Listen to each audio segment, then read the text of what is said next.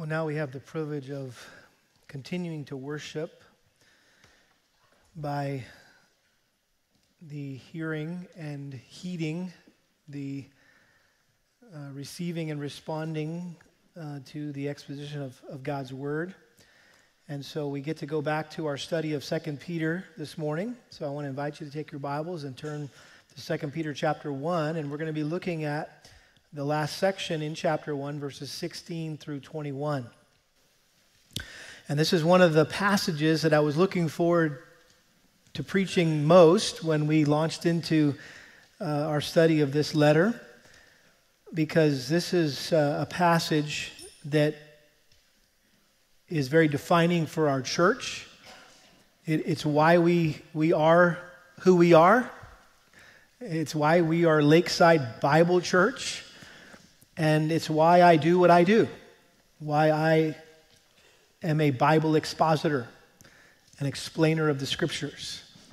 And so it's all wrapped up here in these verses. And so um, let's read them together. 2 Peter chapter 1 verse 16 peter said for we did not follow cleverly devised tales when we made known to you the power and coming of our lord jesus christ but we were eyewitnesses of his majesty for when he received honor and glory from God the Father, such an utterance as this was made to him by the majestic glory This is my beloved Son, with whom I am well pleased.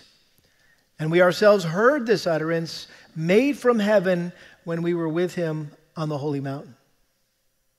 So we have the prophetic word made more sure to which you do well to pay attention as to a lamp shining in a dark place until the day dawns and the morning star arises in your hearts.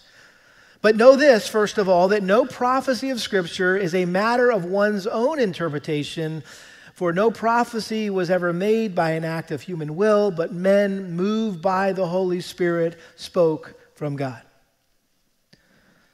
God, we come before you and uh, we are in awe of this text because there's so much here that is really beyond our finite understanding.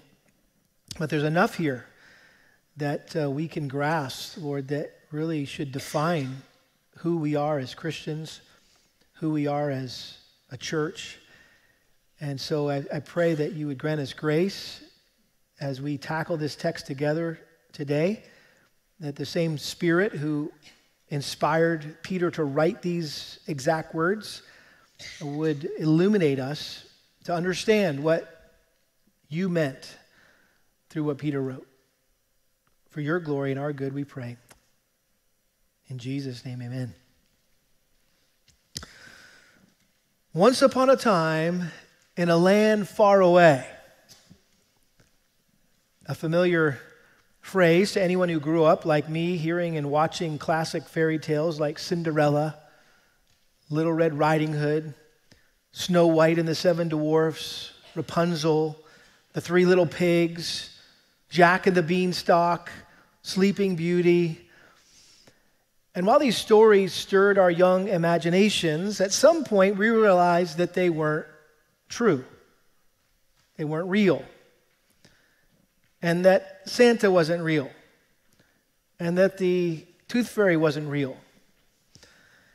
And sadly, many people along the way have concluded that the Bible isn't real, that it's just another fairy tale that happened once upon a time in a land far away. And it's full of tall tales and myths and legends like a naked married couple in a perfect garden a worldwide flood and Noah's Ark, a woman turning into a pillar of salt, uh, the Red Sea parting so that millions of people could go through on dry land, a young shepherd boy killing a giant with a slingshot, a prophet being swallowed by a whale and living to tell about it, a talking donkey miraculously multiplying food dead people coming back to life, and you could add to that list. But one of the greatest proofs that the Bible is not a fairy tale is the countless lives that have been transformed by it. No hardened criminal has ever been reformed by reading the story of Pinocchio. No drug addict has ever been cured by reading the story of Rumpelstiltskin. No homosexual has ever been set free from their sinful lifestyle by reading The Ugly Duckling. No prostitute has ever been delivered from their life of sin by reading Goldilocks and the Three Bears. No marriage on the verge of divorce has ever been restored by a couple watching Beauty and the Beast. Okay, maybe. Um, no wayward teenager has ever returned home after seeing The Little Mermaid. But numerous people around the world testify that their lives were radically changed forever as a result of being exposed to the Bible, which is evidence that it is truly the Word of God. And yet, there has never been a book that has been attacked as viciously as, viciously as the Bible.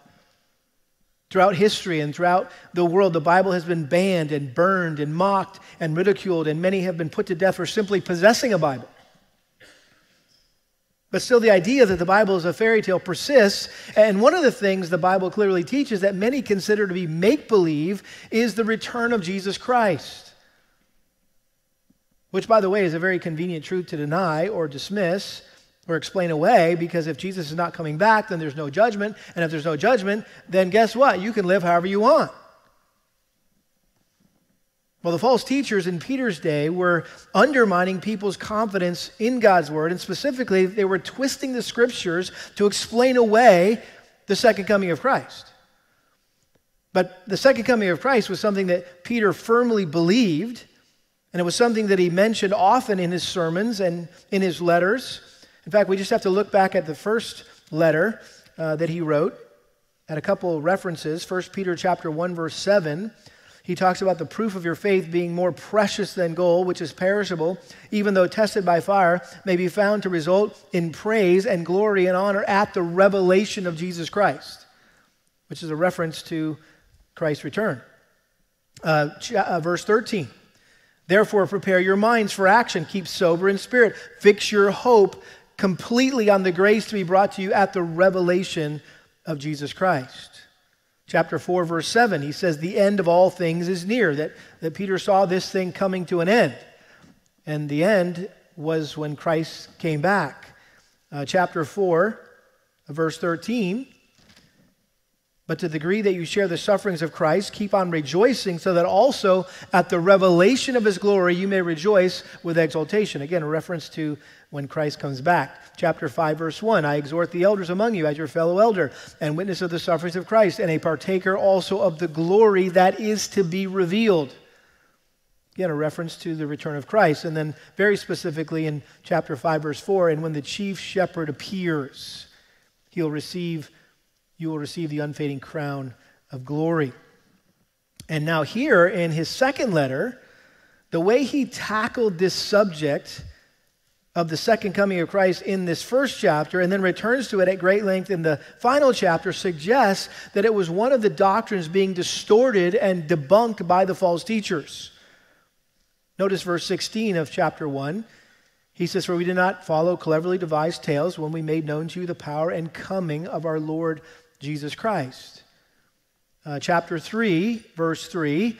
Know this, first of all, that in the last days mockers will come with their mocking, following after their own lusts, and saying, Where is the promise of his coming? And then verse 16, he's talking about Paul's writings, which contain some things that are hard to understand, which the untaught and unstable distort as they do also the rest of the scriptures to their own destruction. He's referring to the false teachers that he's going to spend all of chapter 2 uh, describing for us. So I think the point of this passage that we're going to look at this morning uh, has to do with the return of Christ. In fact, one commentator said it this way Christ's return in glory and judgment at the end of history was the most important gospel truth Peter's readers needed to remember under their circumstances. Remember, he just got done saying, Hey, I'm going to do everything I can to stir you up by rare reminders. As long as I'm on this earth, I'm going to keep reminding you of basic truths that you need to know that, that, so you will never forget them after I'm dead and gone. And so he felt that the second coming of Christ was so important that he somewhat bookends his letter with the subject. This commentator goes on, he says, maybe above all other gospel truths, Christ's return provides the greatest motivation and highest accountability for growing in spiritual maturity and living a godly life. Living a godly life is optional, to say the least, if one's heavenly destiny is not involved. But because heaven is a reality for every true believer in Christ, godly living is the only option. And so, first and foremost, I think that Peter was seeking to provide his readers confidence that Jesus is coming back. But at the same time, he also provided us confidence that the Bible itself is a trustworthy revelation of God's truth. And I think his basic point is that what we believe as Christians is not based on tales invented by men, but truths inspired by God. Did you get that? What you believe, what I believe, what we believe as Christians is not based on tales invented by men, but truths inspired by God. And so here in verses 16 through 21, Peter provided two reasons for us to believe that Jesus is coming back. But at the same time, he reminded us that everything that we believe, everything that we do, should be based on supernatural revelation rather than personal experience. And so we're, we're, we're going to see a contrast here between um, personal experience and, and, and, and supernatural revelation. We're going to see the transfiguration in verses 16 to 18. We're going to see inspiration in verses 19 through 21. The way I decided to, to label these two sections is number one, the incarnate word, which is a reference to who? Jesus, right? Christ. And then, secondly, the inscripturated word, which is not a word you can find in the dictionary, by the way. I didn't make it up, though. Uh, it's a word that theologians will use, uh, scholars will use to talk about the, the, scriptures, the inscripturated word. So you have the incarnate word, you have the inscripturated word. We see these back to back in this text, um, both providing evidence that Christ will return. So let's look first of all at the incarnate word. The incarnate word. Verse 16 For we did not follow cleverly devised tales when we made known to you the power and coming of our Lord Jesus Christ, but we were eyewitnesses of his majesty. Now, either Peter was referring to the cleverly devised tales that the false teachers had concocted to rob his readers of their blessed hope in the Lord's return, or he was acknowledging the fact that the false teachers had accused him of concocting stories about Christ's incarnation and resurrection and second coming. Paul used the same expression in his letters to refer to uh, man made myths that have no basis in fact. Uh, 1 Timothy chapter 1, verse 4, he instructed Timothy to not pay attention to myths and endless genealogies, which give rise to mere speculation. Uh, chapter 4, verse 7, but have nothing to do with worldly fables fit only for old women. Chapter 2, verse 4, uh, chapter 2, chapter 4, excuse me, uh, 2 Timothy chapter 4, verse uh, 3 For the time will come when they will not endure sound doctrine, but wanting to have their ears tickled, they will accumulate for themselves teachers in accordance to their own desires, and will turn away their ears from the truth, and will turn aside to what? Remember? Myths. And then in Titus 1:14, he's referring to false teachers here, again, not paying attention to Jewish myths and commandments of men who turn away from the truth. So the myths that Paul referred to and these cleverly devised tales that Peter referred to uh, were, were the fables and the legends about, about the gods of, of, of their day, the, the, the, Greek gods and all of their miraculous uh, events and, and extraordinary feats. And Peter wanted us to know that Christianity is not like that. It, it, it's no fable, it's no fairy tale. All the miracles, all the extraordinary happenings recorded in the Bible are based on historical facts. And the Transfiguration is just one of many examples of this. But the reason that Peter referred to it here is because it was intended by God to serve as a preview of the second coming. Peter, James, and John were given front row seats to the advanced screening of the return of Christ. They were given a glimpse of what Jesus will look like in all of his glorious splendor when he returns to reign on this earth. And all three synoptic gospels include an account of the transfiguration Matthew, Mark, and Luke. And each one of these accounts is preceded by the promise that Jesus made to his disciples that some of them standing there would, would, would see the coming of his kingdom before they died. Which has led to some confusion for some interpreters going, well, wait a minute. They all died, but Jesus didn't come back. Well, what did he mean by that? Well, again, context is king when it comes to interpreting Scripture. Let's look at Matthew's account of the Transfiguration. Go back to Matthew 16 with me. Matthew chapter 16. I want you to see the account that Peter was referring to here in 2 Peter. But in Matthew chapter 16, verse 28, Jesus said, Truly I say to you, there are some of those of those who are standing here who will not taste death until they see the Son of Man coming in his kingdom. And it would be very easy to sit back in your chair and go, hmm, I wonder what Jesus meant by that. Well, forget about the chapter break and look what the very next verse says.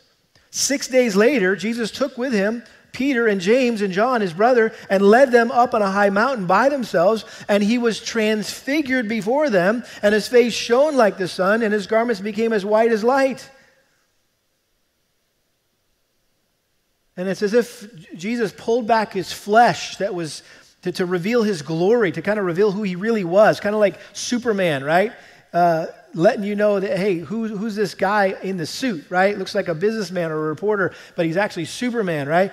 And so his glory um, came out and it shone. And behold, Moses and Elijah appeared to them, talking with them. And Peter said to Jesus, Lord, it is good for us to be here. If you wish, I will make three tabernacles here one for you, and one for Moses, and one for Elijah. It's interesting, Peter never mentioned that when he wrote Second Peter, because he probably realized by then that was a little dumb thing to say right there. Probably felt like after he thought about it, I was like, oh, I, I actually said that out loud. Um, because immediately his words were overshadowed by the words of God himself. Verse 5 While he was still speaking, a bright cloud overshadowed them, and behold, a voice out of the cloud said, This is my beloved Son with whom I'm well pleased. Listen to him. When the disciples heard this, they fell down, face down to the ground, and were terrified. And Jesus came to them and touched them and said, Get up and do not be afraid. And lifting up their eyes, they saw no one except Jesus himself alone. Well, by the time he wrote 2 Peter, Peter realized that the whole thing about making more of that experience than should be made of. Hey, let's let's kind of extend this thing. Let's let's just build some little huts and we can we can hang out here for as long as we want. He was making a big deal about this experience. But now he's like, you know what? Let me tell you about that experience. Peter was an eyewitness. And not just an eyewitness, an ear witness, right? He saw Christ in all of his glory and he heard God's audible voice. And this is what many Christians today long for, seek after, right? There's some, some experience with God like this that involves visions and, and voices. And it's not uncommon to hear stories of people claiming that they had some kind of vision or, or that God spoke to them. And unfortunately, they, they often place their vision or their, the voice that they heard alongside or even above Scripture. And by doing so, they're making their personal experience equal to or more reliable and more authoritative than the Scriptures. If I were to get up here and say, hey, God spoke to me this week and I want to tell you what he had to say, you got one or two options. You, you can, you can uh, take your Bible and turn back to the end of Revelation and find some white space and write in whatever I say. Because we're going to be adding it to the Bible, which we know Revelation says if anyone adds to this book, what should happen to them? Go to hell. So you can either write these things in the back of your Bible and think, oh, that's interesting. Add that to the, or you can take me out to the burn pile and, and, and burn me as a heretic, right? Um, my, my point is this, right? It's, it's, it's very common for, for even pastors to get up and say, hey, the Lord spoke to me. And, and again, I think that's very confusing.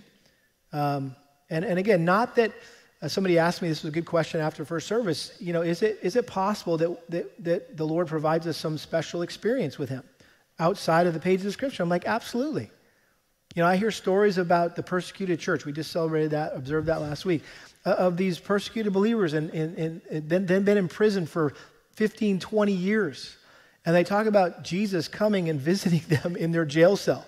And I'm like, you know what? If I was in prison for 15 to 20 years for, for my faith in Christ, I would appreciate Jesus coming and letting me know everything's be okay, you know, to comfort you, to provide. So I'm not going to say, oh, you know, that, that probably didn't happen. They were just maybe hallucinating or something. But I don't know what to make of that other than I'll just leave it over here. My point is this don't elevate that to the same level of Scripture. And don't put it above Scripture, which is what typically happens. Let me give you some examples. Well, let me, uh, somebody else passed on a, a quote for me after this first service. It was apparently stimulating to a lot of people, uh, my message. And so he, he provided me this. He said, This is my favorite quote.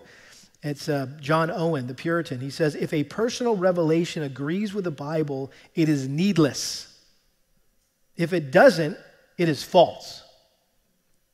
Pretty straightforward, right? If a personal revelation agrees with the Bible, it's needless. You didn't need it anyway. You already had it here. And if it doesn't, then it's false. Don't believe it.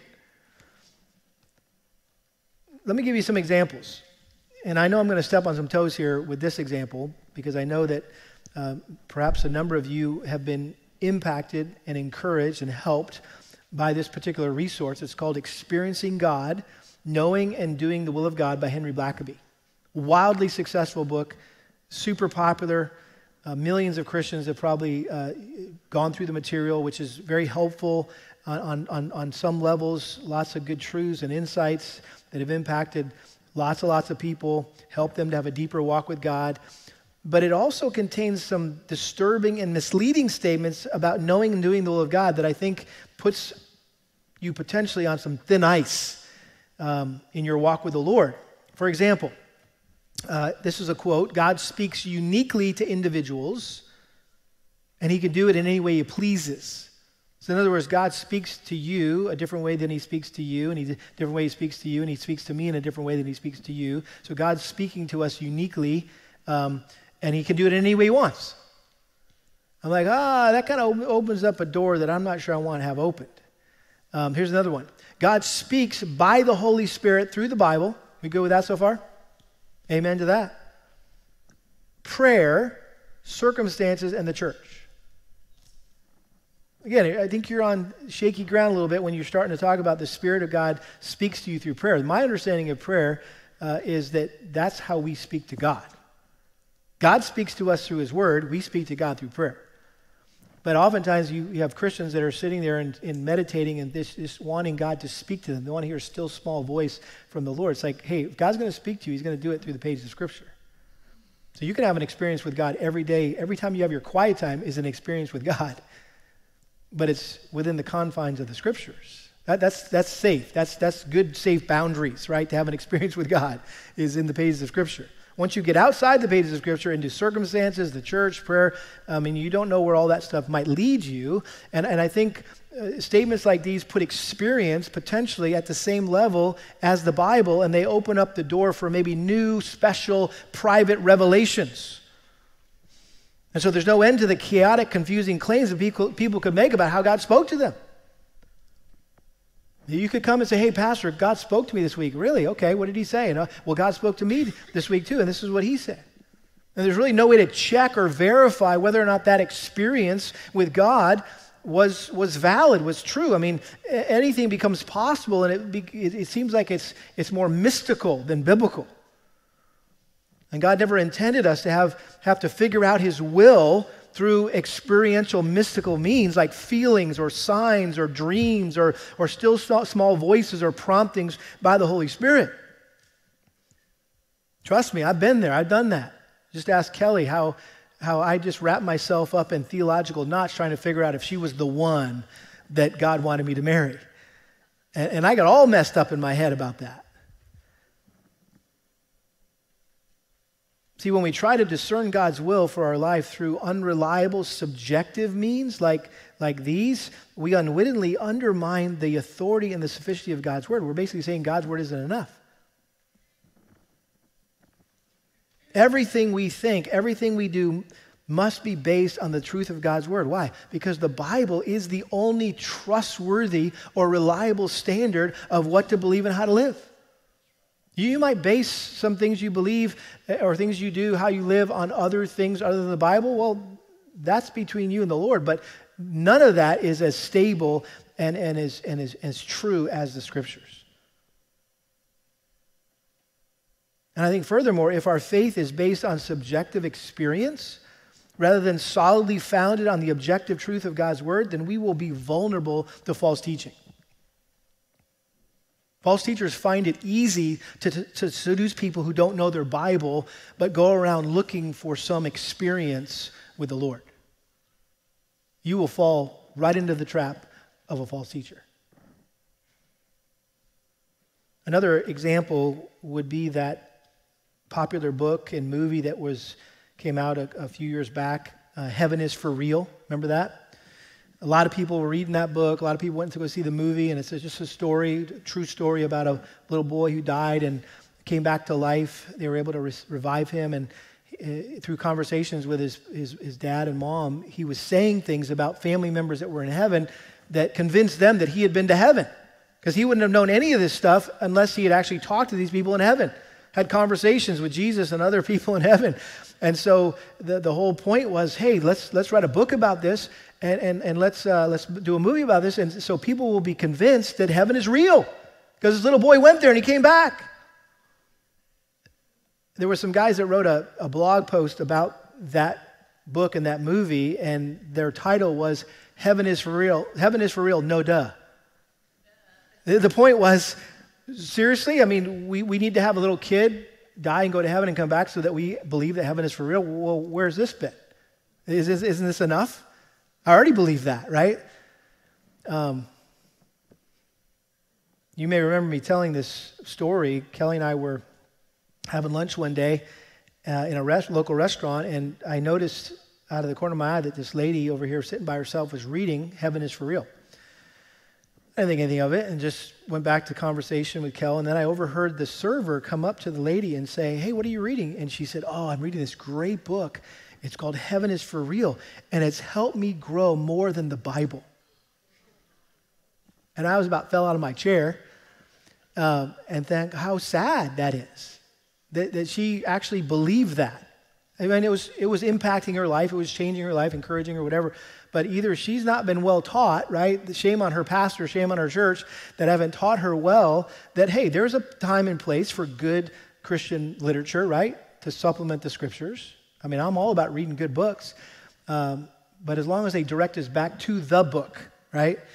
And uh, that we never put uh, another book above the scriptures. I love those books that, uh, you know, you, you open up the first page and it says, if you haven't read your Bible today, close this book and go read your Bible. I like that author. I'm like, okay, you got me hooked, man. I like you because you, you're, putting, not, you're not putting your book and you don't want anybody else to put your book right on the same level or above Scripture.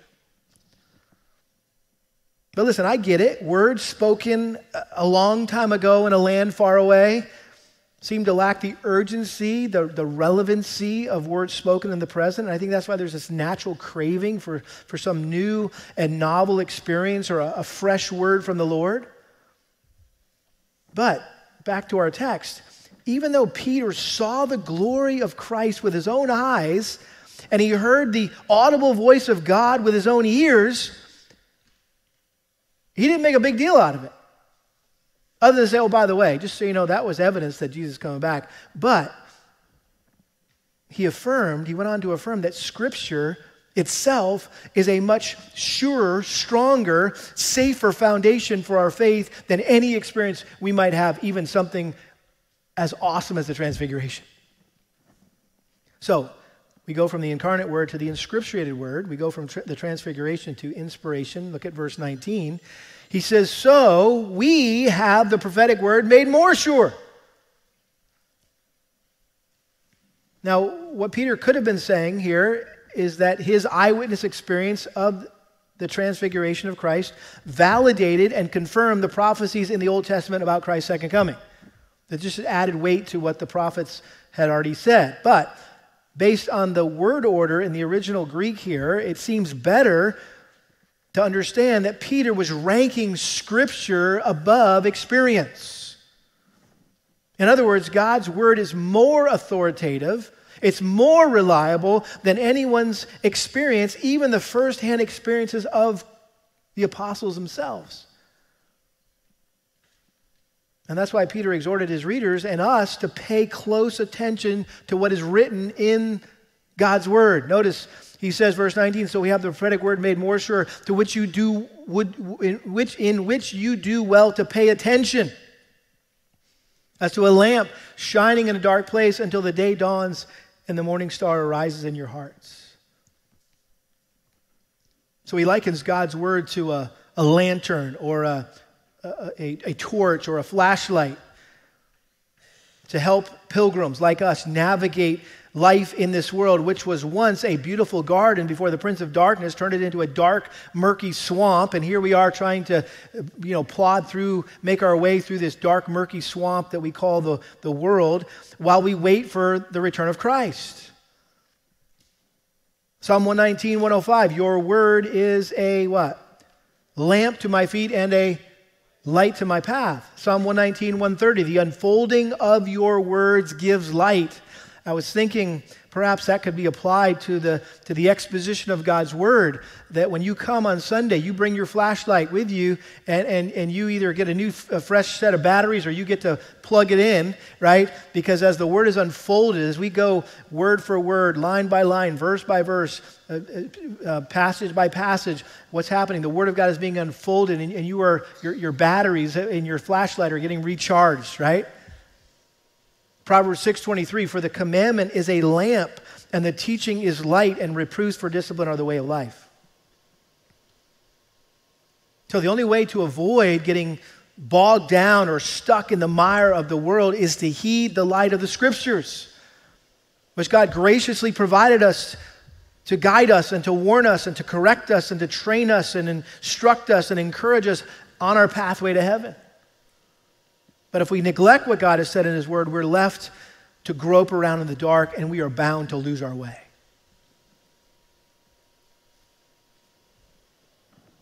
And notice he says we are to pay attention to this lamp shining in a dark place until the day dawns and the morning star arises in your hearts. In other words, the day's coming, the dawn's coming, right?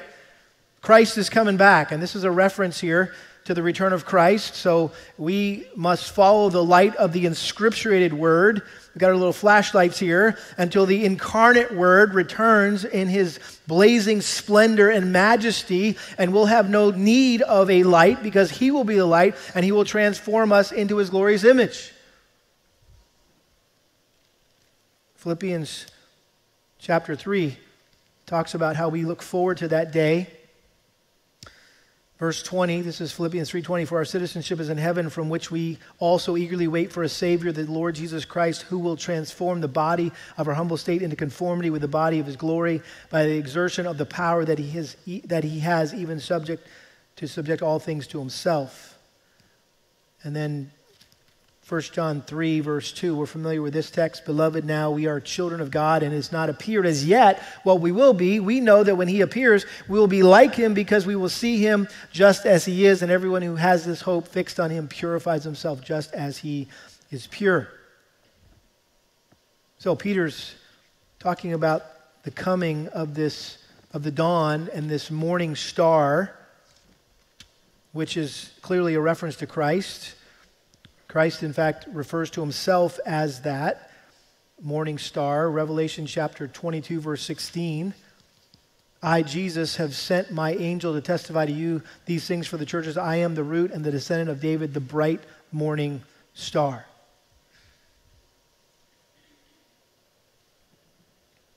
So, in light of all that, listen to the words of Jonathan Edwards. Jonathan Edwards had something to say about this text and what we've been talking about in regards to where divine inspiration or supernatural revelation and personal experience intersect, or how we should keep them in their proper place. He says, Why cannot we be contented with the divine oracles, that holy, pure Word of God, which we have in such abundance and clearness now since the canon of Scripture is completed? Why should we desire to have anything added to them by impulses from above? Why should we not rest in that standing rule that God has given to His church, which the apostle teaches us is surer than a voice from heaven? And why should we desire to make Scripture speak more to us than it does? So, why are we so obsessed with hearing something beyond this?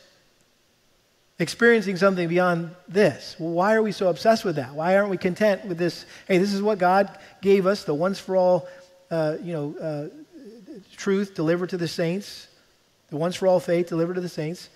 He says this They who leave the sure word of prophecy, which God has given to us as a light shining in a dark place, to follow such impressions and impulses, leave the guidance of the polar star to follow a jack o' lantern.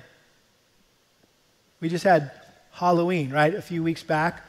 Some of you may have bought a pumpkin and carved it out and put a light in there, right? Put it on your front porch or your back porch or whatever on a stump somewhere in your backyard, and, and you lit the candle, right? And it's a, it's a jack o' lantern, right? And so Jonathan Edwards saying, hey, listen, if you're, if you're saying, hey, this isn't enough, I'm going to set this aside and I'm going to go out and seek some kind of vision or some voice from the Lord, uh, you might as well go back out and start praying to your jack o' lantern. Because you're, you're, you're setting aside the polar star for a silly jack o' lantern. Well, we haven't even gotten to the good stuff yet. Look at verses 20 and 21, which are one of two key passages in the New Testament from which we derive the doctrine of divine inspiration of Scripture. The other one is, of course, 2 Timothy chapter 3, verse 16.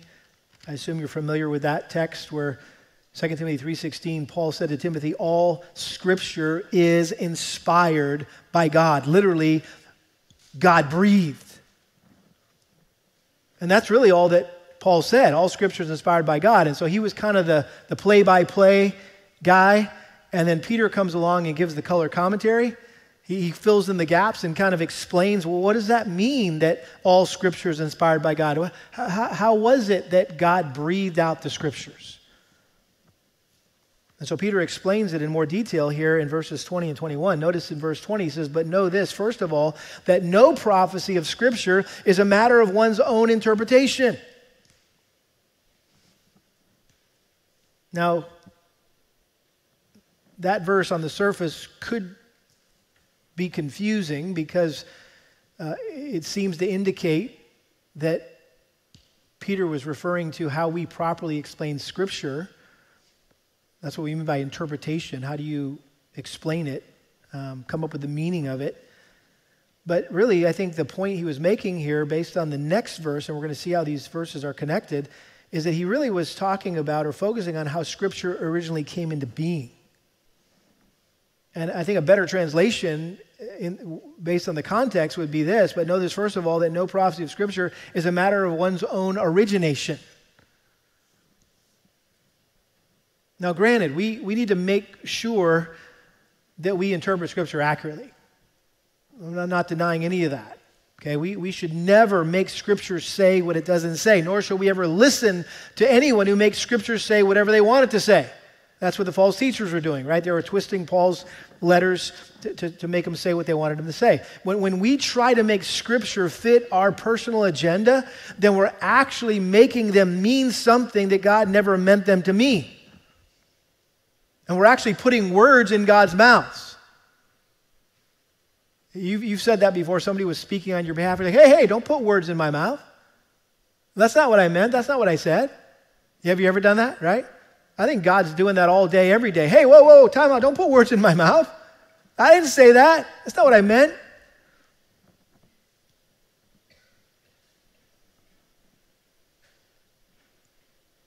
And when we do that, when we misinterpret the scriptures, it not only contorts the accuracy of God's word, but it also cancels out the authority of God's word. In other words, we, we sit in authority, we, we sit above the scriptures. And we act like we have authority over the scriptures rather than the authority, the scripture having authority over us. What, what I mean by that, and, and you've all been in a Bible study, I guarantee you've all been in a Bible study where a well intended leader said, read a verse or a passage, and then looked up and said, Well, what does this verse mean to you? Have you, been there, done that? You've been in a Bible? What does this verse mean to you? That's the worst question any Bible study leader could ever ask in a Bible study. Because at the end of the day, it makes no difference what you think that verse means.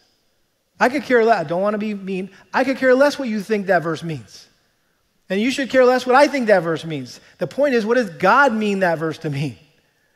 And that's the, that's the goal of hermeneutics. That's why you have hermeneutics, right? Principles of interpretation, making sure we're applying good, sound principles to interpreting the scriptures using uh, right a, a, literal, historical, grammatical approach to the scriptures. We're taking all those things into account as we try to understand um, what, a, what a text or a verse or a passage means. So, uh, unfortunately, instead of that, you have a lot of second opinions or First Thessalonians you know, people just kind of sharing what they think.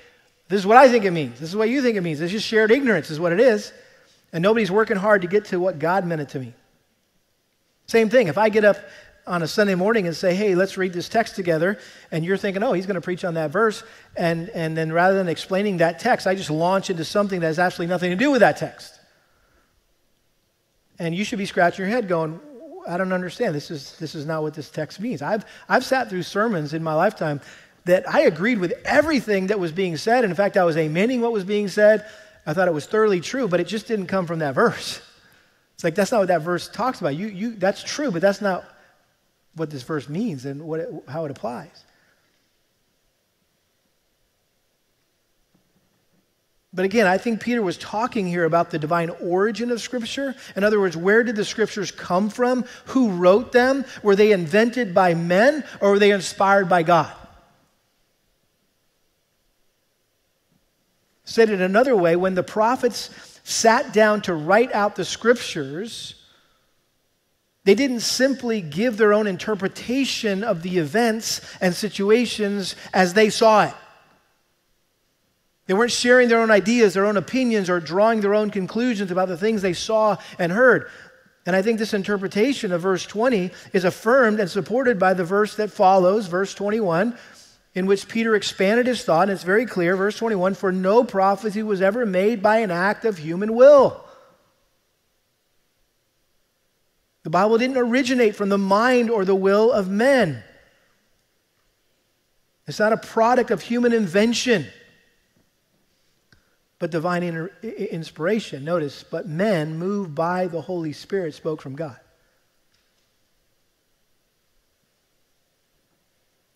And the word that Peter used there for moved by the Holy Spirit, spoken God, Luke used it back in Acts chapter 27, uh, describing Paul's journey when he got stuck on that boat, that ship out in the Mediterranean, and, and it was about to shipwreck. And so they were trying to save the ship and save everyone on, on board. Acts 27, verse 15, and when the ship was caught in it and could not, this violent wind, uh, could not face the wind. We gave way to it and let ourselves be driven along. Verse 17, after they had hoisted it up, um, they used supporting cables and undergirding the ship, and fearing that they might run aground on the shallows of uh, Syrtis, they let down the sea anchor and in this way let themselves be driven along. So the, the picture here that, that Peter is using is is, is, is uh, of inspiration. He likens it to the process of a, or the process of inspiration to a ship being carried along or driven along by the wind that, that's filling its sails. And the, and the wind that's filling its sails is who? The Holy Spirit. I think that's why there are times when the, the writers of Scripture were unable to make sense of what they wrote, and they, they actually pondered their own prophecies with awe and wonder. You may remember from 1 Peter chapter 1, verse 10, uh, as to this salvation, the prophets who prophesied of the grace that would come to you made careful searches and inquiries, seeking to know what person or time the Spirit of Christ within them was indicating as he predicted the sufferings of Christ and the glories to follow. So they're writing this stuff down and scratching their head, going, what, what, is, what does this refer to? Who is, who's this talking about?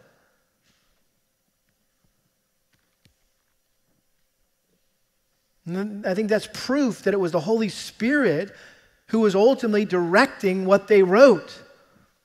And the Holy Spirit is the only one who could have inspired the scriptures because he's the only one who knows the mind of God. 1 Corinthians chapter 2 verse 10 Paul said for to us God revealed them through the Spirit for the Spirit searches all things, even the depths of God. For who among men knows the thoughts of a man except the Spirit of the man which is in him? Even so, the thoughts of God no one knows except the Spirit of God. Like ultimately, you don't know my thoughts, only I know my thoughts. I don't know your thoughts, only you know your thoughts. Well, if you understand the doctrine of the Trinity, guess what? The Spirit knows the Father's thoughts because they're one.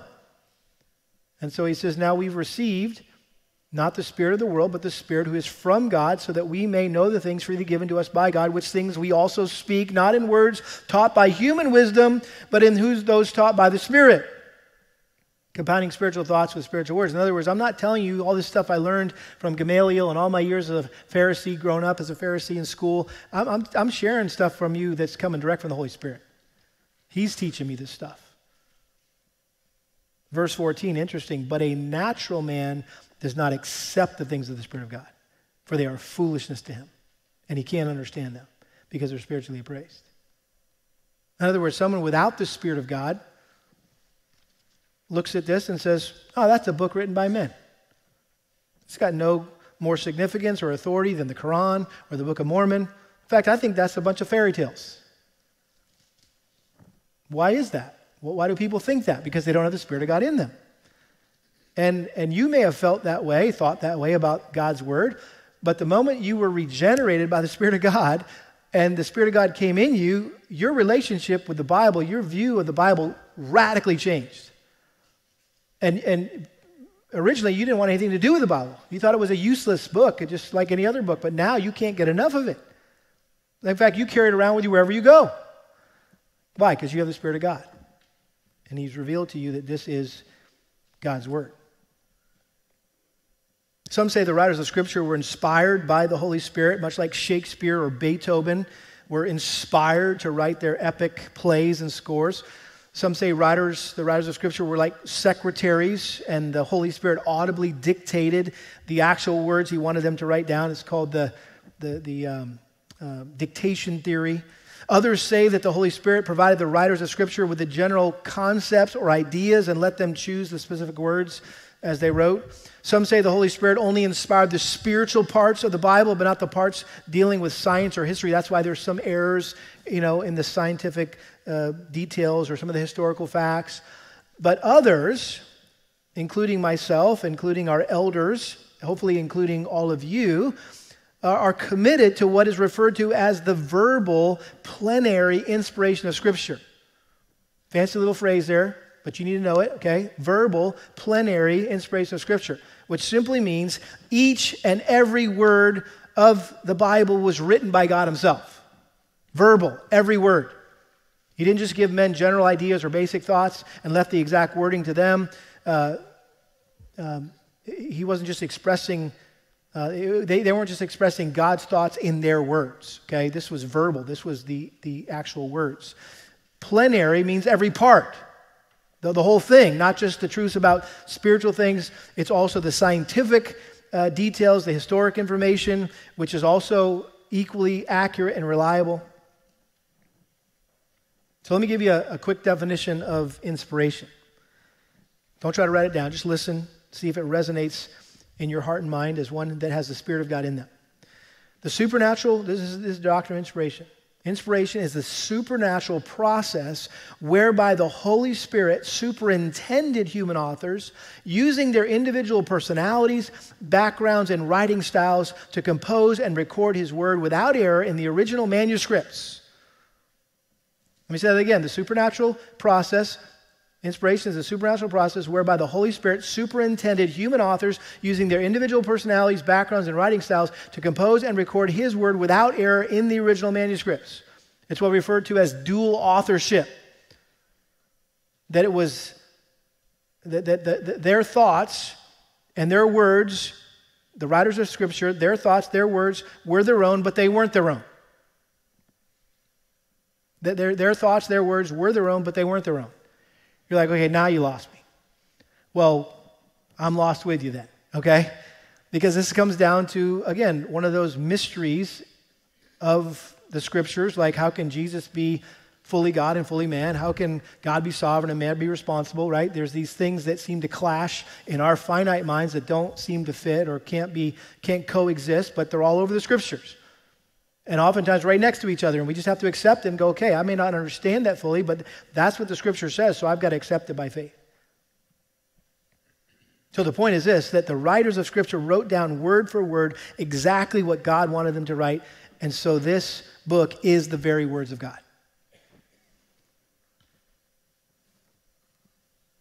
B.B. Warfield, you may have heard of him. He was the professor at Princeton Theological Seminary when it was a seminary, Princeton, right? Um, for 34 years. He was considered one of the greatest defenders of the inspiration of Scripture in our modern times, who provided the best defense of the conservative view of inspiration of Scripture. Uh, in the English language, it's called The Inspiration and Authority of the Bible. Some of you may have that, a copy of that book on your bookshelf. It's a classic, very academic, not easy to read. But let me just share a very simple quote that hopefully will make you appreciate B.B. Warfield and all the effort he put into um, defending the inspiration and authority of the Bible. He said this, and I quote The Bible is the Word of God in such a way that when the Bible speaks, God speaks. I love that. The Bible is the Word of God in such a way that when the Bible speaks, God speaks. So, how do we know that the Bible is accurate? God wrote it. God can be nothing but accurate. He's perfect, right? Makes no mistakes. How do we know God wrote it? Well, he said he wrote it. What about those who argue that the Bible is written by men? Anybody ever have somebody say, "Well, it's Bible's written by men," as if it's like, "Oh, sorry, you got to throw away your primary source and let's just talk. Let's just share opinions and ideas with one another." I ain't throwing away my my my source of truth. This is, this, is, this is my basis for what I'm going to tell you. It's not, this is not my opinion versus your opinion. This is God's word versus your opinion. But people say, well, what about, you know, it's just a book written by men. Well, smart men would never have written a book that damned them eternally to a place like hell. Smart men would have never written a book that made salvation beyond their ability to achieve on their own. Smart men would never call themselves desperately wicked worms who are by nature object of God's wrath. Smart men would never make up a religion requiring them to hate their father and mother and take up their cross and to die. Furthermore, there's no way to explain how approximately 40 men from different backgrounds, vocations, continents, languages over the course of 1,500 years wrote 66 separate books, and there is not one contradiction, and there is one common theme that ties them all together. That would be impossible unless one person controlled the whole process. And that one person is the Holy Spirit. And so the accuracy and the harmony of the Bible demand that it was inspired by God. Samuel Chadwick, an old English Methodist minister, said this quote, I've guided my life by the Bible for more than 60 years, and I tell you there is no book like it. It is a miracle of literature, a perennial spring of wisdom, a wonder of surprises, a revelation of mystery, an infallible guide of conduct, and an unspeakable source of comfort. Pay no attention to people who discredit it, for I tell you, they speak without knowledge. It is the Word of God itself. So, as we're talking about, and as we're learning together, what does it mean to be steadfast? And standing firm in the last days, you know as well as I do that the scriptures inerrancy and authority and sufficiency is being attacked now in our day and age more than it ever has. And that's why we must stand firm and remain steadfast on the verbal plenary inspiration of Scripture.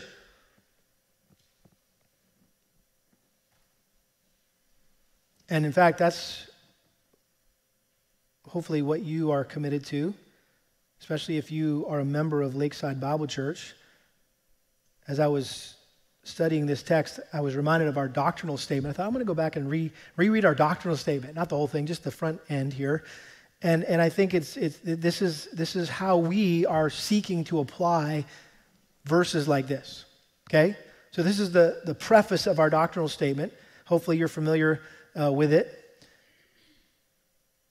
This is the preface to what we teach. Doctrinal statement of Lakeside Bible Church. Lakeside Bible Church is deeply committed to the absolute authority of the Bible. We're convinced that the Bible is the only trustworthy standard of what we should believe and how we should live. Our ultimate priority is to glorify God by faithfully proclaiming the truth of His Word so that people can clearly understand it and practically apply it to their lives. And we haven't even got to the, the actual statement about the Bible yet, okay? And there's a there's short little statement, has like four or five paragraphs. That's your homework, by the way. Go online um, and find our doctrinal statement. Go dig the doctrinal statement out from your membership packet and just reread that first section on the Bible. And that's what I did. I was like, oh, yeah, that's good. Oh, I'm glad we say that. Oh, I forgot about that verse. But, but it's all contained right in that little front section uh, on the Bible. And we end, the, end that. In fact, you can go on, on our website and we summarize uh, our doctrinal statement with this one little sentence from, about the Bible. We believe every word of the original writings of both the Old and New Testaments is inspired by God and therefore inerrant, infallible, and authoritative. The Bible is the final authority for everything we believe and do at Lakeside Bible Church. And you should be able to say the same thing about you personally that the Bible is the final authority for everything that you believe and everything that you do. Amen? Let's pray. Father, you have laid a firm foundation for our faith in your excellent word. And I pray that you would help us to faithfully build on that foundation of your word and that we would know what we believe and why we believe it so that we would not be duped by false teachers and their devious, deceptive, destructive doctrines, which we're about to learn about in this next chapter. We know if we don't know the truth that we'll be easily led astray by error. So, this is important that we really land on this and are convinced of this. And uh, we also just thank you for the motivation that we get from knowing that uh, Jesus is coming back. And he could come back today. And that should motivate us and drive us to live lives that are pleasing to you and that are growing and maturing more and more into the likeness of Christ. So, Lord, I pray that you would use this message today to help people come to Christ and to become like Christ. We pray this in his name. Amen.